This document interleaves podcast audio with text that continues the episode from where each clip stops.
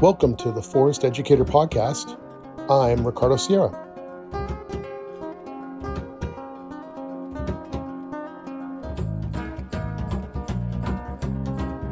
Well, I'm here today with Sandy Reed. Sandy is a person that, if you have never heard of Sandy, you should have heard of her because she's an amazing educator. You know, she has a pedigree of accomplishments and work and a body of work that she's done that is so impressive. Sandy, I'm just so happy you're here. I, will just stop and just say, welcome to the podcast. I am thrilled to be here and to be meeting you because I have seen your name cross my screen and social media and heard your name dropped by so many people. I think it's about time our paths crossed, don't you? That's right. Uh, That's right. Yeah, you've been this image out there for me for a long time. So this is awesome. Thank you.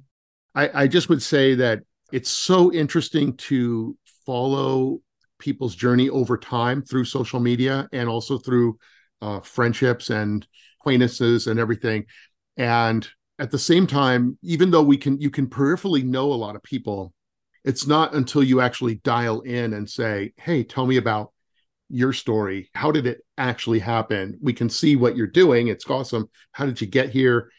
And when you do that, there, there's just a lot that gets uncovered. So for the sake of uncovering, I'm going to ask you, like, like tell me a little bit about your story. Like, where you know, where did you, uh, you know, grow up, and where did you start learning about nature, and then, sure, how did that evolve to all these cool things you've done? Yeah. Um, my story right it, it's really yeah. cool that you asked that because it forces me to reflect and really and really think about it and we don't do that very often right right right so, um and i knew this was coming up so i started started reflecting i'm like do i have a story you know what is my story basically i just kind of had a pretty normal normal background i grew up in ohio mm-hmm. and moved to a little town called Westerville, which is now not so little anymore. But basically, you know, I'm a typical suburban kid. So the house was built uh, in a corn, what used to be a cornfield. And I remember uh, hanging out in the backyard in the neighborhood. We played kick the can and ran around with neighborhood kids, went to your normal school, public schools. Mm-hmm. And I remember sitting in the backyard saying, gee, I wish I had a tree because it was a cornfield, you know. I wanted a tree big enough to sit under. That was my goal for years, just to have right. a tree big enough to sit under, right? So I didn't have a lot of nature in my life. I really didn't. But I'm going to tell you something as I reflected. I realized, you know, going back through memories, right? I I, rem- I had this memory of when I was in first grade, and I went to a private school. So just did it for one year because then we mm-hmm. moved, and the private school didn't have a library. And I remember I was a big book reader then, and always have been my mom would threaten that my eyes would go blind before I was a teenager because I would read and I wouldn't turn the light on. I would just keep reading and read under the covers and yeah, and uh, with a flashlight, right? And I remember one of my earliest memories is is standing outside in a line, waiting for a bus to pull up, and that was the rolling library. And I remember I couldn't wait, couldn't wait. It was my favorite day of the week. And I'd get on the bus and go down the aisles where the seats had been removed and there were books and I remember picking a book that I have never forgotten. It changed my life. And it was called The Boxcar Children. Do you remember those books? I, you know, vaguely, vaguely, yeah. Yeah, I, you probably shouldn't, Ricardo, because I went back and looked at them uh, when I was an adult, and I'm like, I liked this, but it's meant right. for little kids. Cringy, and it's about right? these yeah. little kids who ran away to the woods, and they they found an old box car, and they lived in it, and they got their water from a stream, and they they ran around outdoors and that was like a big thing for me. And I was like, oh my gosh. Even as a little tiny kid, I loved and yearned for the woods and yeah. for survival and those skills. And I didn't have it though as a kid. Mm-hmm. I had no nature in my life. So where does that come from? Is it something you're born with? Is it something you're exposed to? I think it's a little bit of our DNA. I think maybe it's a mix, you know? Yeah. Yeah, absolutely. Yeah. So I grew up, and long story short, uh, when I was in high school, I became a science lab rat. You know, I, w- I was adopted by the science teachers, and they were amazing. They exposed me to birding and camping and uh, they took me on my first trip out of the country. First time I ever flew in a, a plane was with my science teachers, nice. and went to the Bahamas. And I got to take a marine biology course, and I put my face in the water. And I remember seeing fish and coral, and, and literally jumping out of the water. And I wanted to scream and go, "Oh my gosh! Oh my gosh! There's a whole planet out there!" Yeah.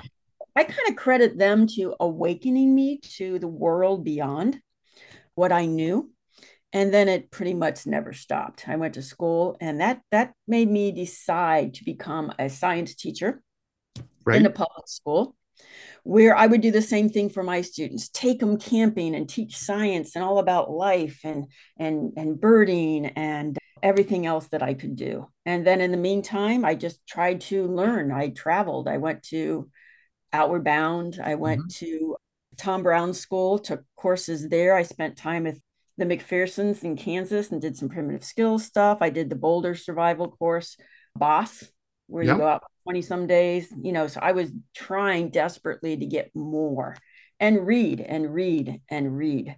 And then one thing right. just kept leading to another. Right. Wow. Yeah. yeah. You know, what's so interesting to me is that science, when you say science teachers, um, yeah. I had a biology teacher in my high school and you know, when you know when you're sitting in there, I mean, I don't know, I think I was in like 10th grade and he's going over, you know, the Krebs cycle, you know, and these like, oh. you know, the all these different kinds of terms that were completely foreign. And you know, we had to bring in pond water and then look at it under the microscope with the amoebas and all the stuff that's going on in a drop of water. And he was the type of guy who could, if you just, if you just, if you didn't want to take a test, if he said there's going to be a test, all you had to do was ask him about bees and that was the end. Like it would just be all of a sudden the bell would ring, right? Uh, right, right. Bees. So we, so everybody knew like the the little secrets to, of course, you know, get out of get out of taking a test. Uh, but yeah, you know, I would just sit there and go, man, they, I love learning and I love hearing what he's saying.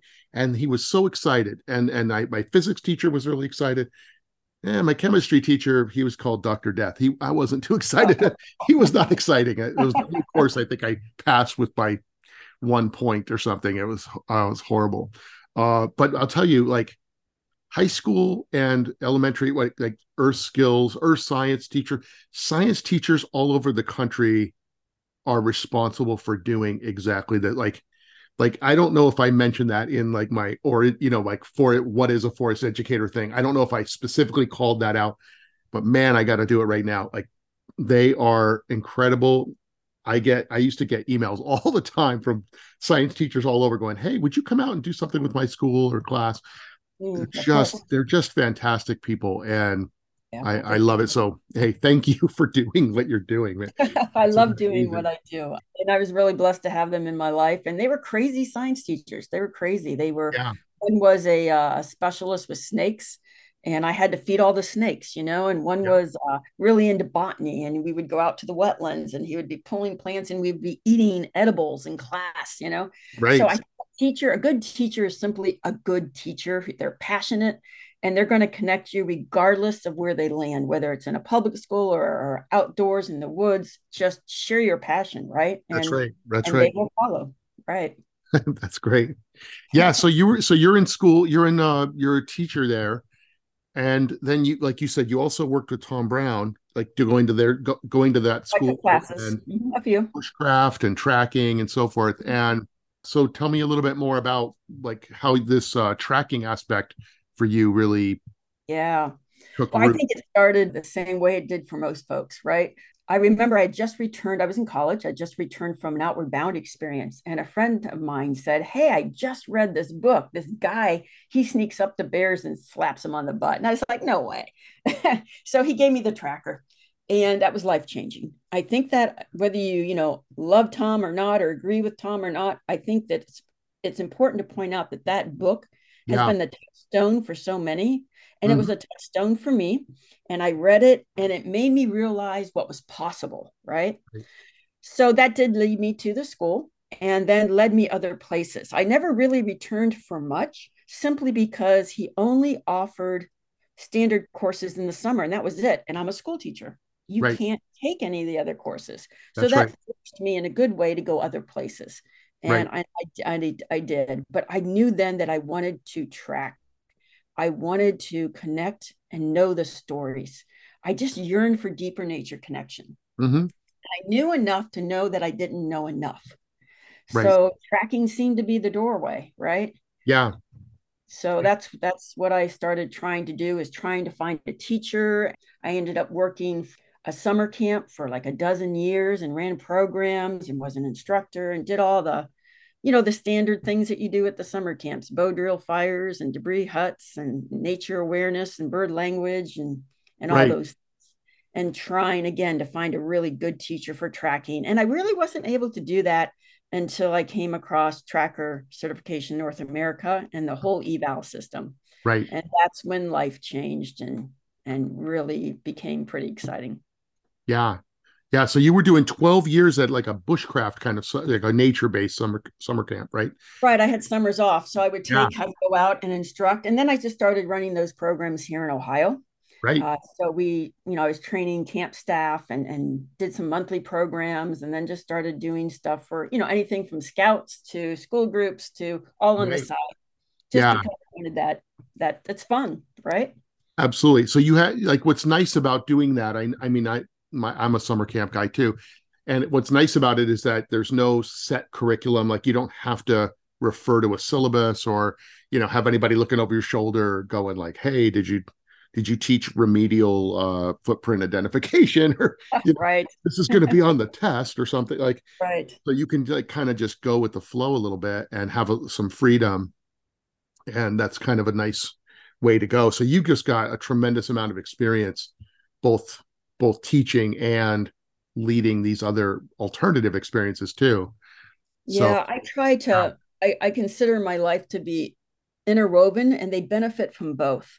So yeah public school teaching has really taught me to be focused, to have a standard or a goal, and then how do I assess? How do I help every kid, every different individual kid or adult that I run across um, become a you know successful at a skill because if i'm a good teacher then when you you know take the test or you light the fire right yeah uh, they are successful at it. Um, but I don't want to rob them of the journey.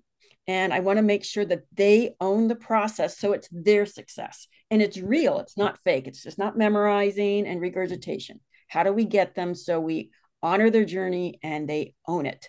So that's really the challenge in both worlds. And when you Mhm. take the test, it's really not even a test, then it's a celebration of what's been learned. And it's like, look at me. It's not something I'm going to necessarily fail, but if I do fail, it's just you're really just doing the journey anyway.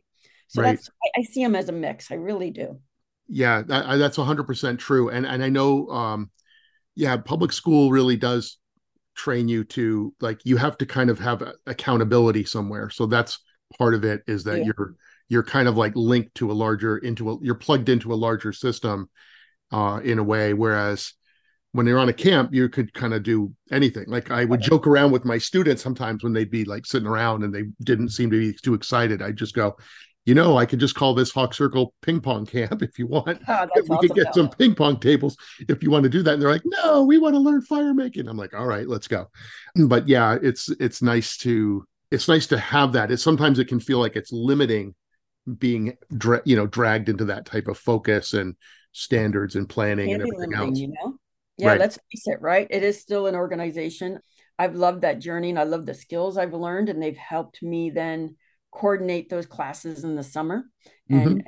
build on what I want to do in other places. So, Right. you know, any organization has walls. So, yeah, you're right. How do you break through those walls? And, and that's something I've worked really hard to do. And, uh, you know, you can only do so much because there's so many other things that are being required of you in that role. Yeah.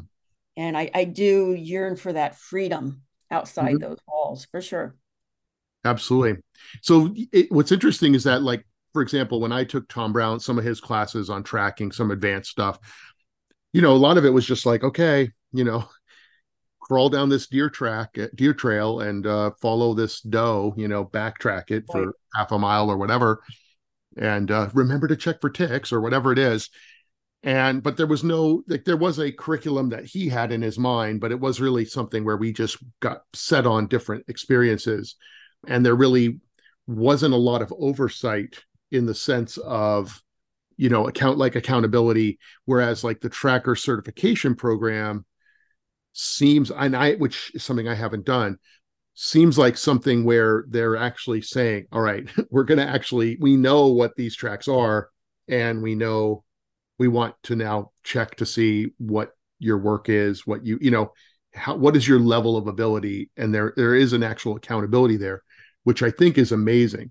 Yeah it is. And that whole process if you're into tracking you know i can't encourage you enough to take part in the CyberTracker evaluation process which was created by louis Liebenberg and other trackers that he worked with in south africa. So he co-founded that with many amazing trackers that uh, helped him through that journey. Right. But basically, the process is fantastic. And this is when I really, you know, after years and years and years and years and years and years trying to learn tracking on my own with or with a few other people, it really changed everything for me because it's a beautiful thing. You you go out for two days in the field and you're going to be asked, you know, 54 questions or whatever, and you're going to miss them. Yeah and what is really cool though it doesn't matter. You you look at a track and you say wow i think this might be is it an otter track? I don't know. I'm, I'm just guessing you know? exactly. but they take you back and then the evaluators you know talks to everybody and says hey we got groundhog we got otter we got raccoon for this. Let's just talk.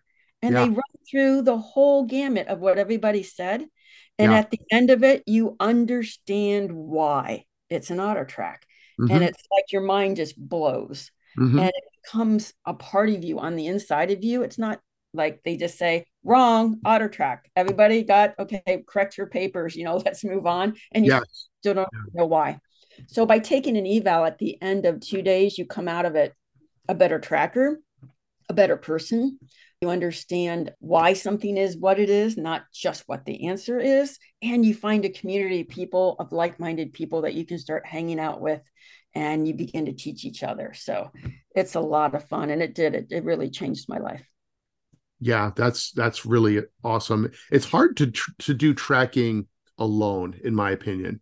Uh, to learn to grow, like you can grow a certain amount because you're just out there, but it, it, it's there's a big advantage to having a team mm-hmm. or a group of of people that are either as good as you are or better who are also trained to like just question whatever assumption so like if i say yeah oh look God, at that deer track over there and they go okay well i'm gonna like tell me why it's this or why is it that or and i mean we used to have the biggest fights you know, arguments, uh, right. doing doing in those classes, there'd always be somebody that would go, "I don't see it. I don't see that don't that track's over there," and then you know we would just all be like, "Oh, you got to be kidding me!" And then, but but then all of a sudden they would see it, and it would be like, "Okay, it was totally worth it."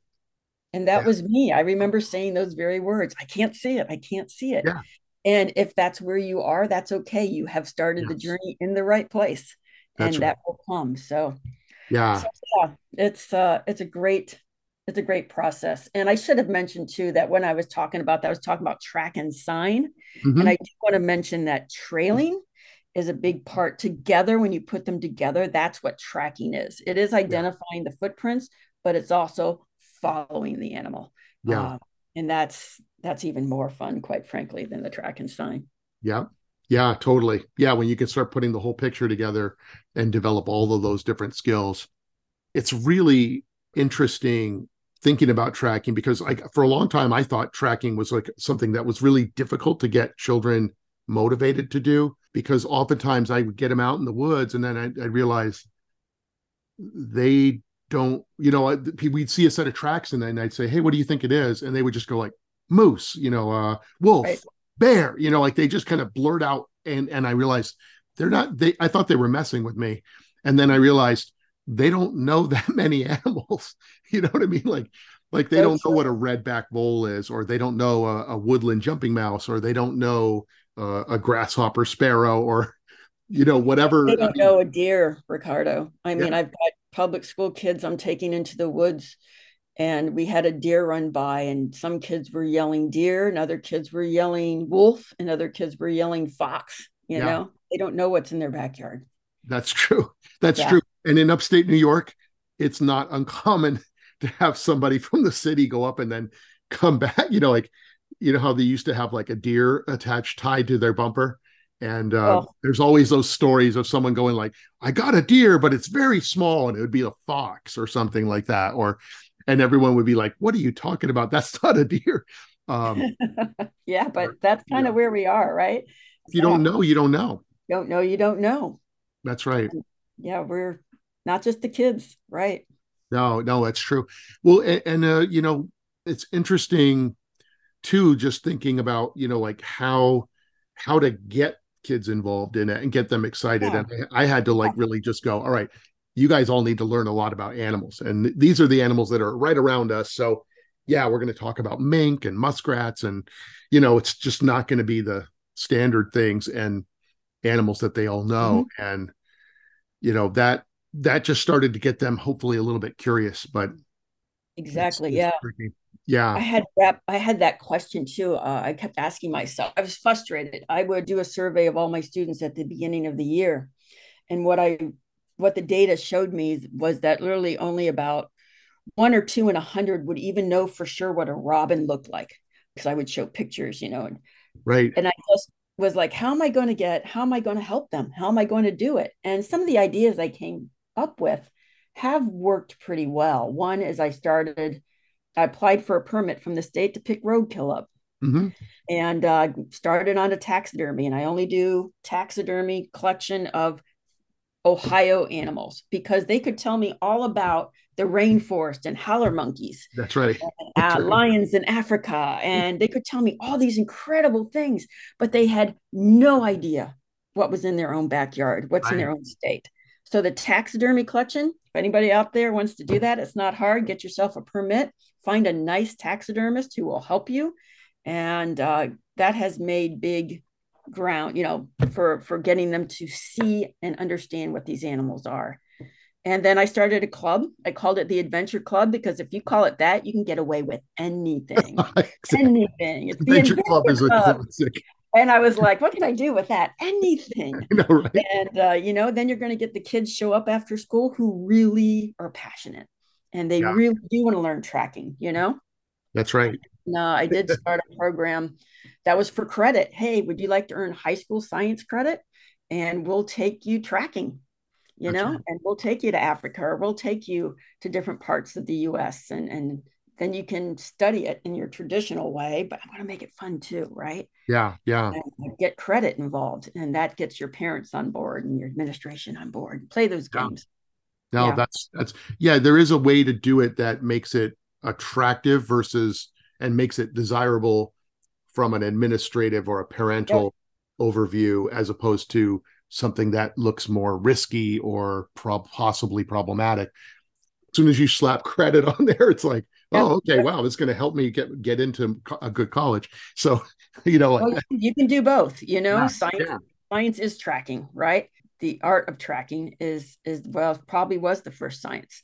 So you can do it once you just really need to understand you know that as a as a school teacher parents are my friends. They support yeah. me.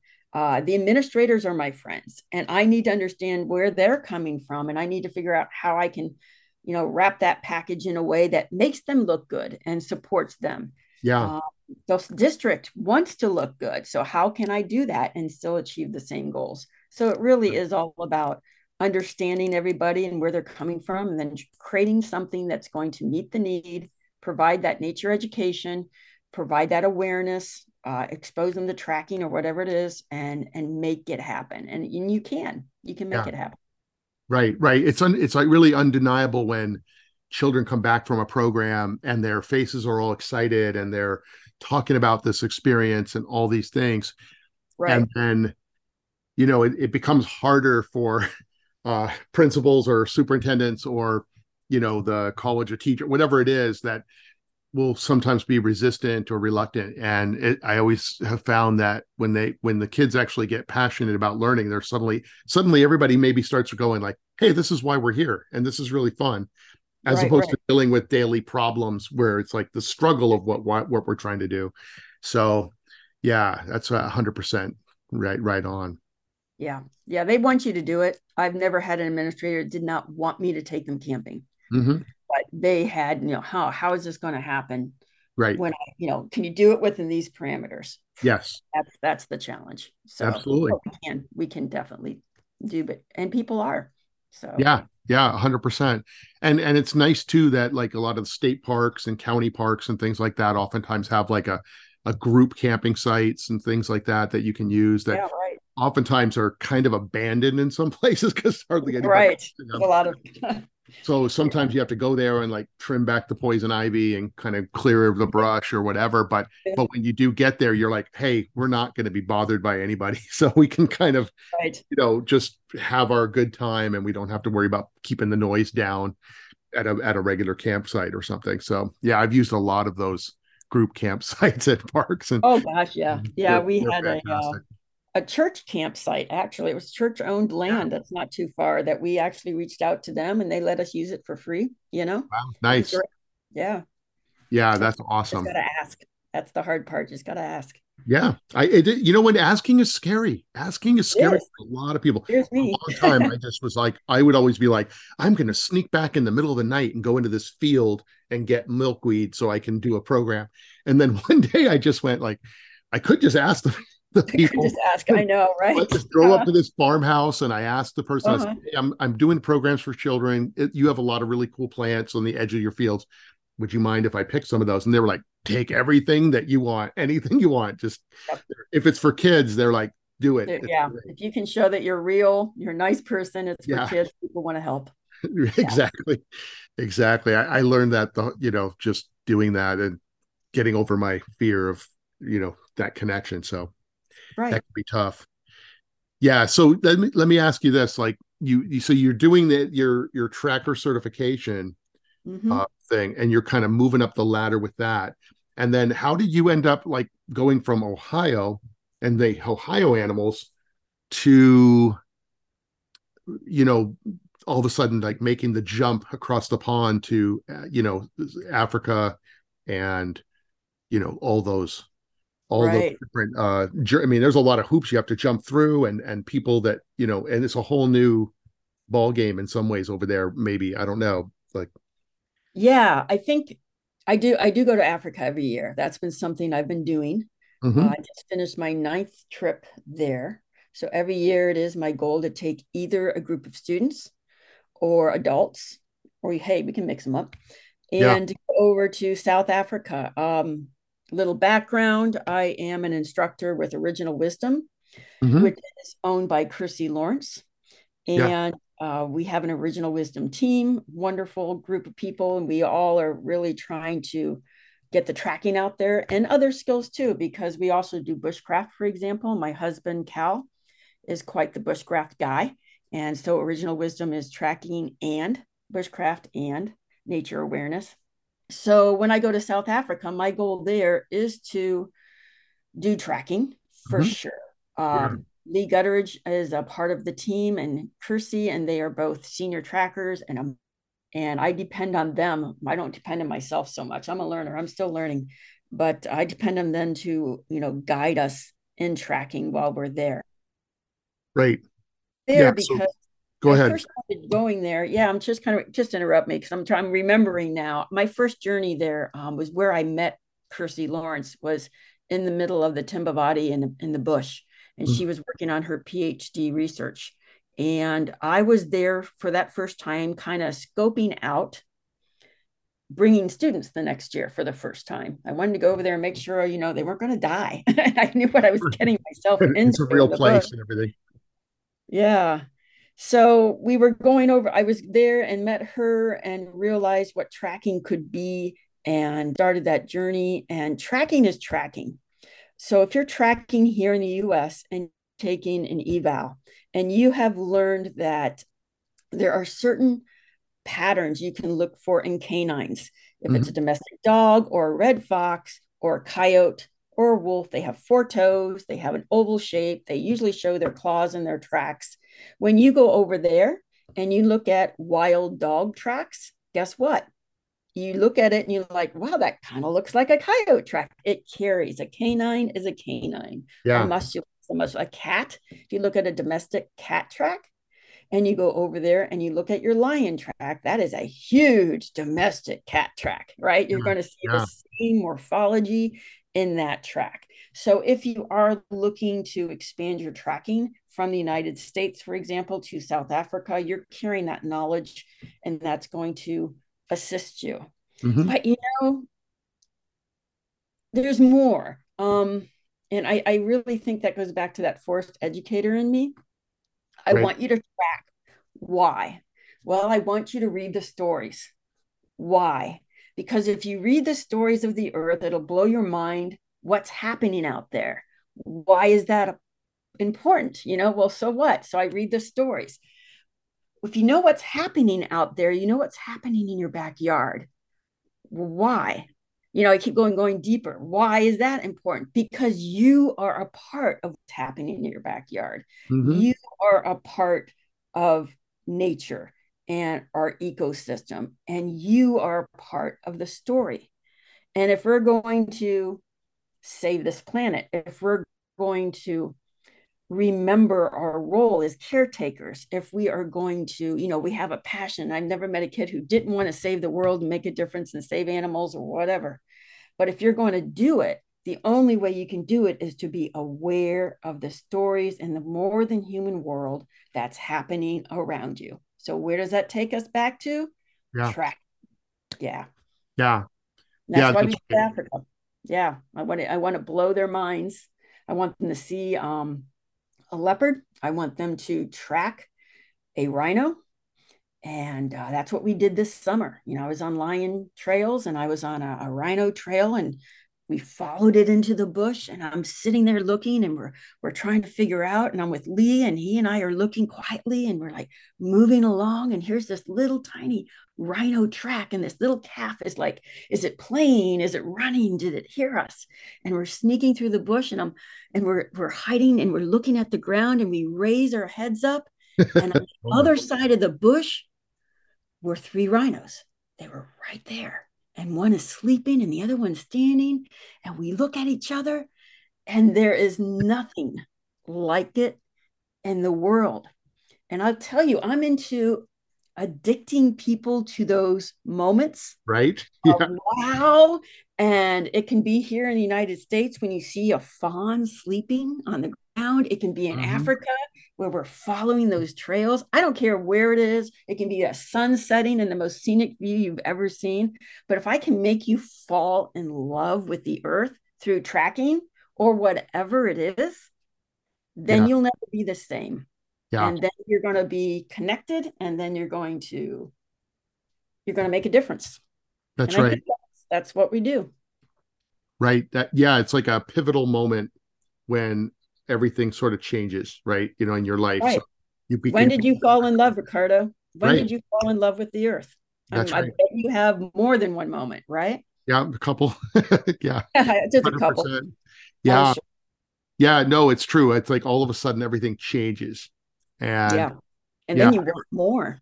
I right? remember I remember learning uh with Tom Brown where we went out and uh, it was like a field that we went behind the barn at the tracker school. And it's you know in new jersey so it's you know the northeast. And it's just this typical barn covered in ivy you know and then you know a field abandoned field in the back. And the grass right. is real high. And then it's kind of this long grass that kind of falls over. And i was out there in november. We all went out there for i don't know an hour. And he was like trying to help us understand like how much of nature was everywhere and we just like lifted up the the grass and you could see these trails of all the the little voles and mice trails right yeah, all yeah all through the grass and there was like you could see little nests and you could see like little rooms where they were where they went to the bathroom you know like their mm-hmm. toilet facility yeah, and right. you could see these trails and then i remembered i remembered having seen something that said uh, you know a lot of hawks can see in in the ultraviolet spectrum or something yeah. and that they could actually see the pee yeah the urine yeah the urine trail shows up like purple or something and I was like, oh yeah. And I remember like sitting there next to a bush, like just kind of very quietly looking. And then I, I looked up and I saw like a, I don't know if it was a sparrowhawk or, you know, Merlin or something. And it was just sort of fluttering over me. And I was like, oh man, you know, this, this is like, I'm actually seeing the things that I was reading about and excited about.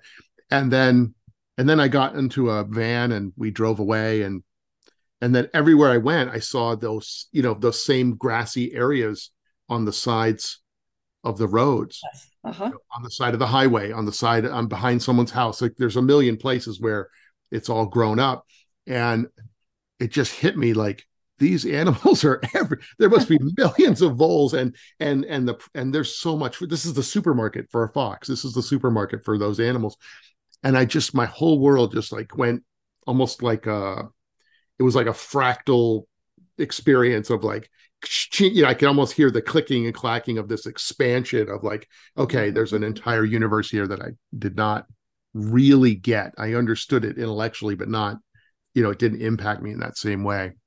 Right. Wow. That's, yeah, that's it's amazing. Yep. It is. It's amazing. Uh, the planet. What a planet! I say that all the time. What a planet! Right. And I right. want everybody, you know, to have a chance to realize that they're part of it and there's so much out there to find yeah. discover uh, and that's why our job is so cool right yeah we're in there doing it yeah. yeah. we're in there doing it and we're making a huge difference and it's really cool too because i've been i'm old enough now right i'm old now and i look back at kids that i i met decades ago and i still get those letters i still get those emails you know mm-hmm and they don't remember what I taught, you know, the Krebs cycle. What they remember is, do you remember you used to have us do sit spots? You know, I still do it and it changed my life. You know, those are the type of emails right. that you get. Yeah. It's it's interesting, you know, because like everyone is different in the way that they get those peak experiences, those moments. You know, for for us, a lot of times I would think like, okay, this was a huge thing for me. And then right. I'll do it with kids, and they're like, they're all like, you know, what do they call it? Nonplussed or whatever. They're just sort of like, okay, what are we doing out here again? like, yeah. Why are we here? And yeah. uh, and then and then other times, you know, it's like just that feeling of, hey, we're all sitting around uh chewing on, you know, roasted cattail, you know, uh right.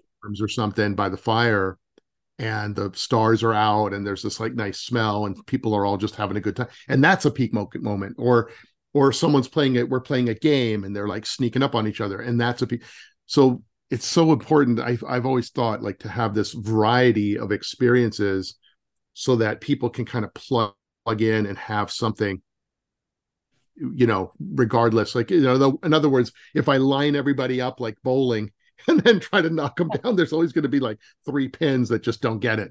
And you're like right, okay. exactly. So That's humbling. They, Very humbling. they get something else you know like yeah 100% yeah they they taught me that they kids they're great kids and adults both. I always you go out and you think you're going to do something. I remember i was working with a, a girl scout troop and i had all these ideas what i was going to do for this night activity and what they taught me was they weren't ready for what i had planned most yeah. of them had never been in the dark and the darkness itself was going to be the teacher that night not my activity Right. And it it ended up being I'd be I was like, okay. I just kind of dropped my agenda and I was like, you see those trees? There was like this row of trees and it was really dark. And I said, I'm going to walk all the way to the end and stand at the other end. Mm-hmm. And then when I give you the signal, you know, with alcohol or whatever I was doing, one person needs to walk and not run, walk by themselves the whole distance. Right. And when they came through, I would hoot for the other person and they would go lay on the hill and just look at the stars. Mm-hmm. Really difficult, right? Really life changing, right? right? right. By the time we all walked through and laid on the hill and looked at the stars, the troop leader was crying. Right. Crying. And I'm yeah. like, scratch my head. Uh, she had never done that. She'd never walked in the dark. She was afraid of the dark. And the kids had never just laid on their backs and looked at the stars. So meeting them where they are and realizing that the earth is the real teacher here. I'm just kind of like maybe at the best opening the door and getting out of the way. Yeah. Um, allowing them to to experience those moments. That's that's pretty important stuff yeah it's true that that sometimes we don't have to work quite so hard right we nature does right. like 80% of the lifting for us so half of it is just getting them there in, in the vicinity and then that's and the hard part like right there. sometimes yeah sometimes you have to kind of keep their minds occupied so that their fear doesn't get too intense or their discomfort and anxiety. Right. and then and then sort of give them a little shift or something like that. Like you said just being out there is is a huge huge help. So what a, what a great a gift to give them and what a great moment. You know and sometimes though the children give us the moments. Those i had the same thing. We were on a walk in the woods and we were walking and all of a sudden we saw this big section of moss in this wetland hmm. with all these hem, hemlock trees. And one of the one of the girls ran over and went this is moss. And she laid down on it and we look and then everybody said let's all lay down on this moss. And we looked up and you could just see just enough movement in the hemlock trees where the whole thing looked like it was breathing or swaying. Oh, wow. right it was it was mesmerizing. And we probably only sat there for about 15 minutes 10 minutes. But it was something that it every every child you know these are teenagers everyone was just visibly affected by it. Like you could see that they really were not sure what what just happened uh-huh. and we didn't really talk about it. And then it was like later at night around the campfire they were like oh yeah this happened. And uh and they just got real their voice got really rev- reverent and they were like talking about it mm-hmm. as if it was like a sacred experience. And i oh, was just like oh my gosh. And and i hadn't planned to do that and, and i was like oh my gosh i'm so glad that somebody told us told me hey rick get out of your head for a minute. Just lay down and just see what's going on here and yeah mm-hmm. it's really i love i love how that whole dynamic can happen. That's beautiful. Absolutely beautiful. I'm going to do that. Right? Yeah. right? I mean i mean sometimes i've done that where the kids are like laying it's like in the winter or something and they're just looking up they're going like what are we doing here and what's for dinner like they were just kind of like okay. so it's like it's strange how it doesn't always work but no, it's true it sometimes it works and sometimes you just move on right that's right.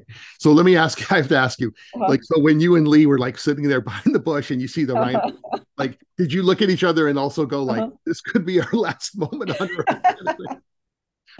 It was awesome. Uh, we had been trailing these rhinos for a while, mm-hmm. and uh, you know, you do this. You have a group behind you.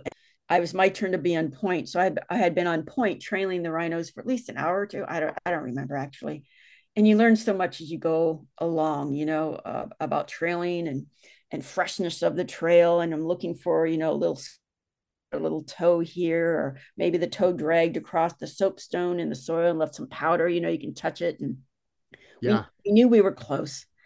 You know, we had been trailing the bull and then there was the calf and then there was the mom and and we knew that okay, they're probably traveling in a group and it's so important to wear clothing that doesn't make noise and not to talk and use hand signals, you know, and follow right along. And we were both surprised. We both were trying to figure out, you know, what's happening here and why is this calf doing what it is? And she playing and going around the bush and following the the mom's tracks. And, you know, if we hadn't been so quiet, if we hadn't been moving so silently, if the wind direction hadn't been just right, we'd never gotten that close. They would have run. Right.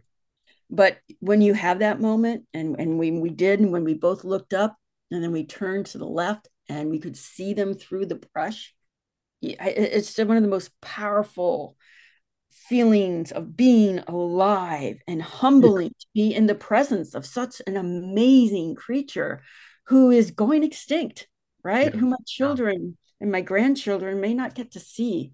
And to have that moment, and you feel, I don't know about other people, but I feel this fierce desire to educate and protect and to love deeply mm-hmm. this yeah. animal in that moment. And he and I just kind of looked at each other and we just enjoyed the moment. Mm-hmm. And then he used hand signals and basically follow me. And then he slowly and quietly started to move out. You know, got low with him and we moved out. And then after a very, very short distance, he switched behind me, which was so responsible of him, wasn't it? To yeah. keep himself between us. And then we worked our way out and then walked back to the group. And it was really cool because you know, the rhinos didn't really, I think the one knew something was up and didn't catch her scent. We were able to bring the group back and we didn't get as close as that, but everybody in the group got to, you know, be at a spot where they could see through the brush. Hey, those are rhinos. And, yeah. and that's what we want to be able to do and do it safely and, uh, and then be able to stalk out and not disturb their day. That's, that's when it's the best. That's yeah. tracking at its best.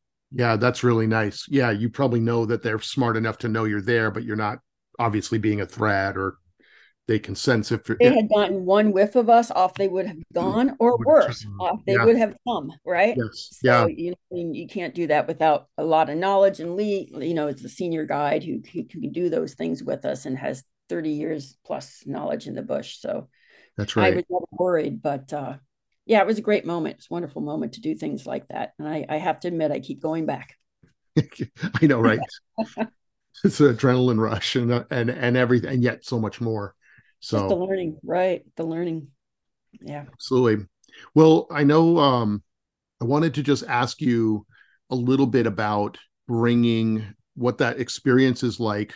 You know, like bringing some of these nature experiences into your classroom or your school or you know, I know you had mentioned something about creating this like a naturalist type program within your school. And I know that that probably is something a lot of teachers and other educators could really benefit from. Is there anything that you might feel like you'd want to share about just that experience? Because I know it's not always easy. You know, it's sort of like sometimes there's teachers that are resistant.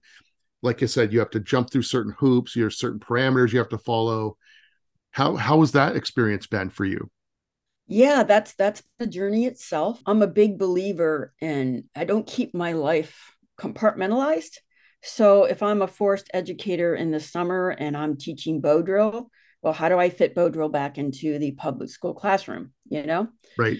Well, you do it by building a giant bow drill, and you do it by uh, having them discover um, kinetic energy and drawing that through a bow drill experience and talking about friction and how it creates heat.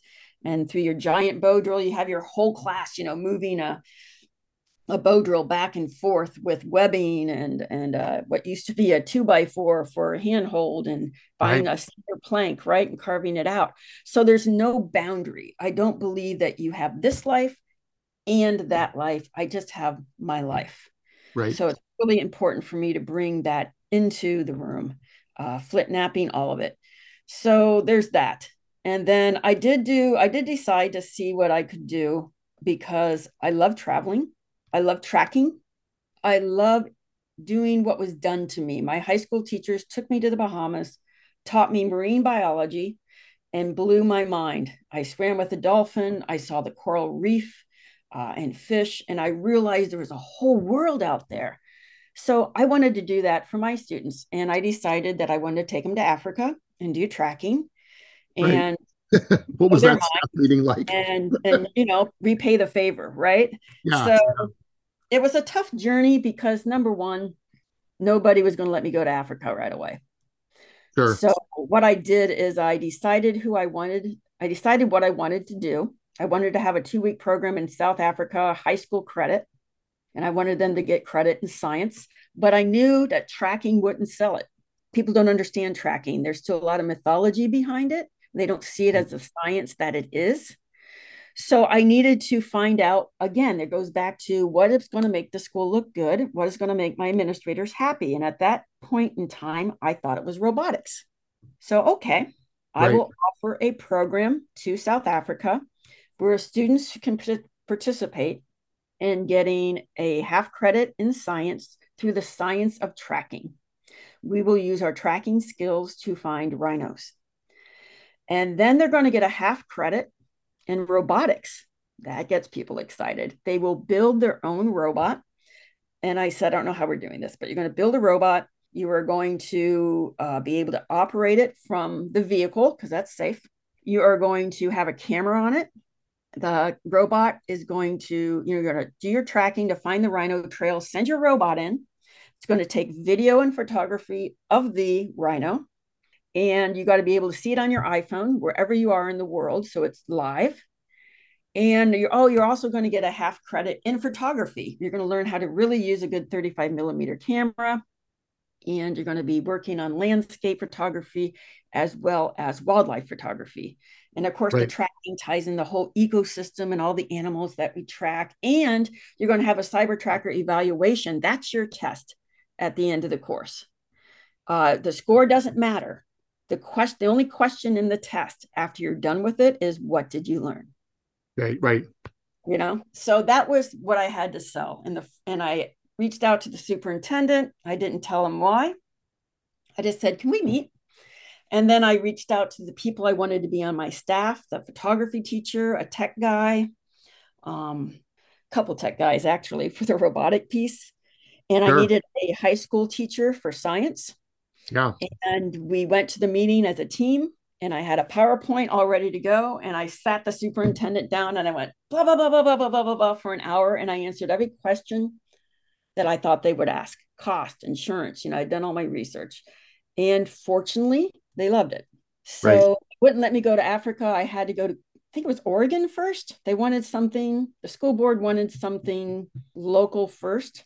So right. we did Oregon and Colorado, did archaeology in Colorado and then we finally got to to do the South Africa trip.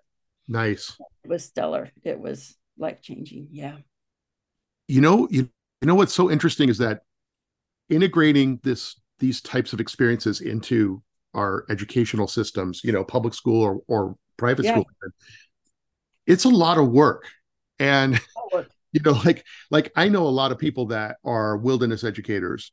And they are like oh you know i love doing it and i like taking kids out and everything. And they'll do it as long as it's you know somebody is out there going like here take my kids you know here's some money do it. And and that's easy. You know it's like an i mean it's it's not because it's also hard. You still have to do the work of that but doing what you just shared actually doing that and making that happen. Yeah it took years. It's it is not a simple thing like it's not a one-off. It's not something where you know oh three parents got together and just said hey we're going to sponsor this or something.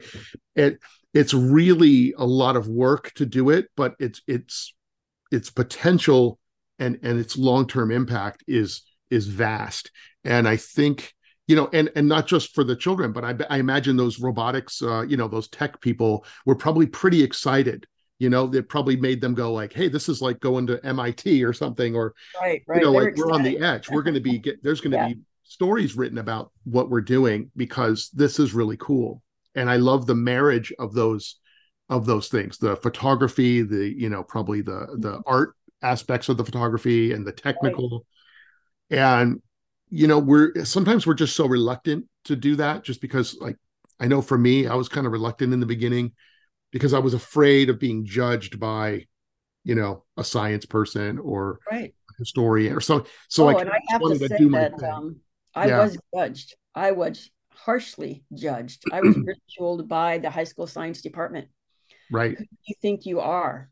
And teaching tracking they had no respect and or understanding or willingness to understand what tracking was.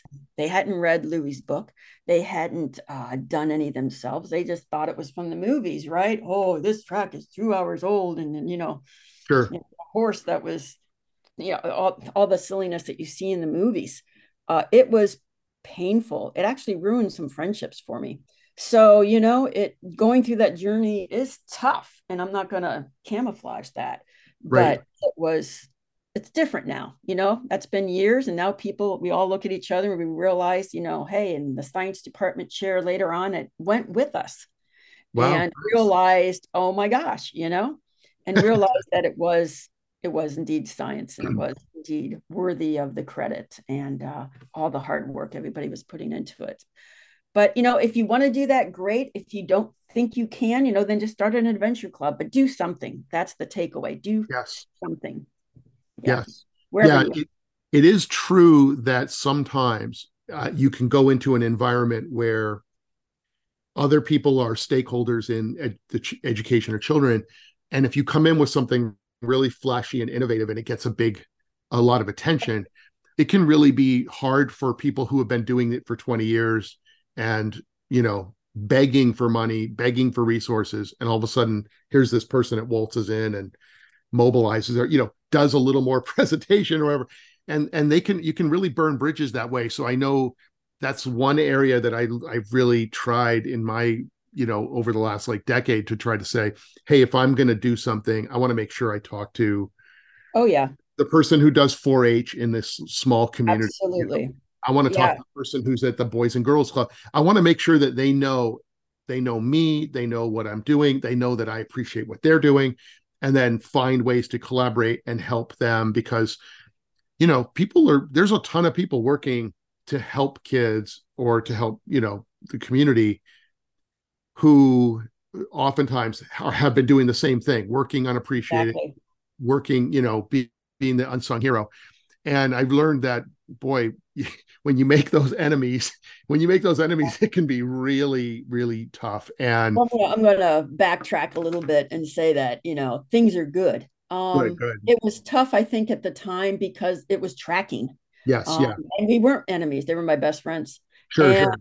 the department was invited to come along you mm-hmm. know? I said why don't you come and bring your daughter? Why don't you come and and anybody who wants to come can come right, right. because what you are already doing is fantastic because they were doing other programs that i also was a part of yeah yeah yeah but you're right you must honor the people doing the work because we're all we're all on the same team it's that's really right important. and they are they're working hard it's mm-hmm. hard yeah I've, I have a lot of respect for teachers everywhere and for what too. people are trying to do and what we're dealing with with in terms of children and their and the struggles that they're having. And uh yeah i really appreciate yes. everything. This is this is a great conversation. I, i'm i'm so glad that we're having this. I don't know. I'm able to share this. This is one of the reasons i hope people right now are sitting here going wow ricardo was right because i made you know it's it makes me feel really good talking to you because i love hearing these stories. It's it makes me excited about I this. Love, I love the work you guys are doing. And uh, yeah, I want to, I'll probably be moving on in my life and, and hopefully doing a lot more things. You know, like mm-hmm. I said, my husband's doing bushcraft. We have a place in West Virginia, which is kind of like an open house, and anybody who wants to come down and you know, I want to do more of that. I want to, I've made my own bow. I'm, I'm working on my flint knapping. I want to, mm-hmm. I want to do more of the bushcraft stuff. I want to be more immersed in nature yeah. and really enjoy helping other people, you know, get immersed as well. And I'm, I'm just looking forward to that next phase. That's going to be a lot of fun. It's really exciting. Yeah. yeah. Tell us, tell us, uh, how can we get a hold of you? I know that all your other contact, any links you have will be in the uh, show notes, but just if anybody's okay. listening. Um, basically, you can get a hold of me. Probably the best way is through Original Wisdom. We have a web page, but if you just email Sandy, S A N D Y, at originalwisdom.com, that's a great way to get a hold of me. I'm doing stuff if you want to take any track and sign or trailing evaluations here in the Midwest, mainly Ohio, West Virginia area. I'm always holding those. Uh, we're always doing bushcraft, different things with bushcrafting here in Ohio and West Virginia as well.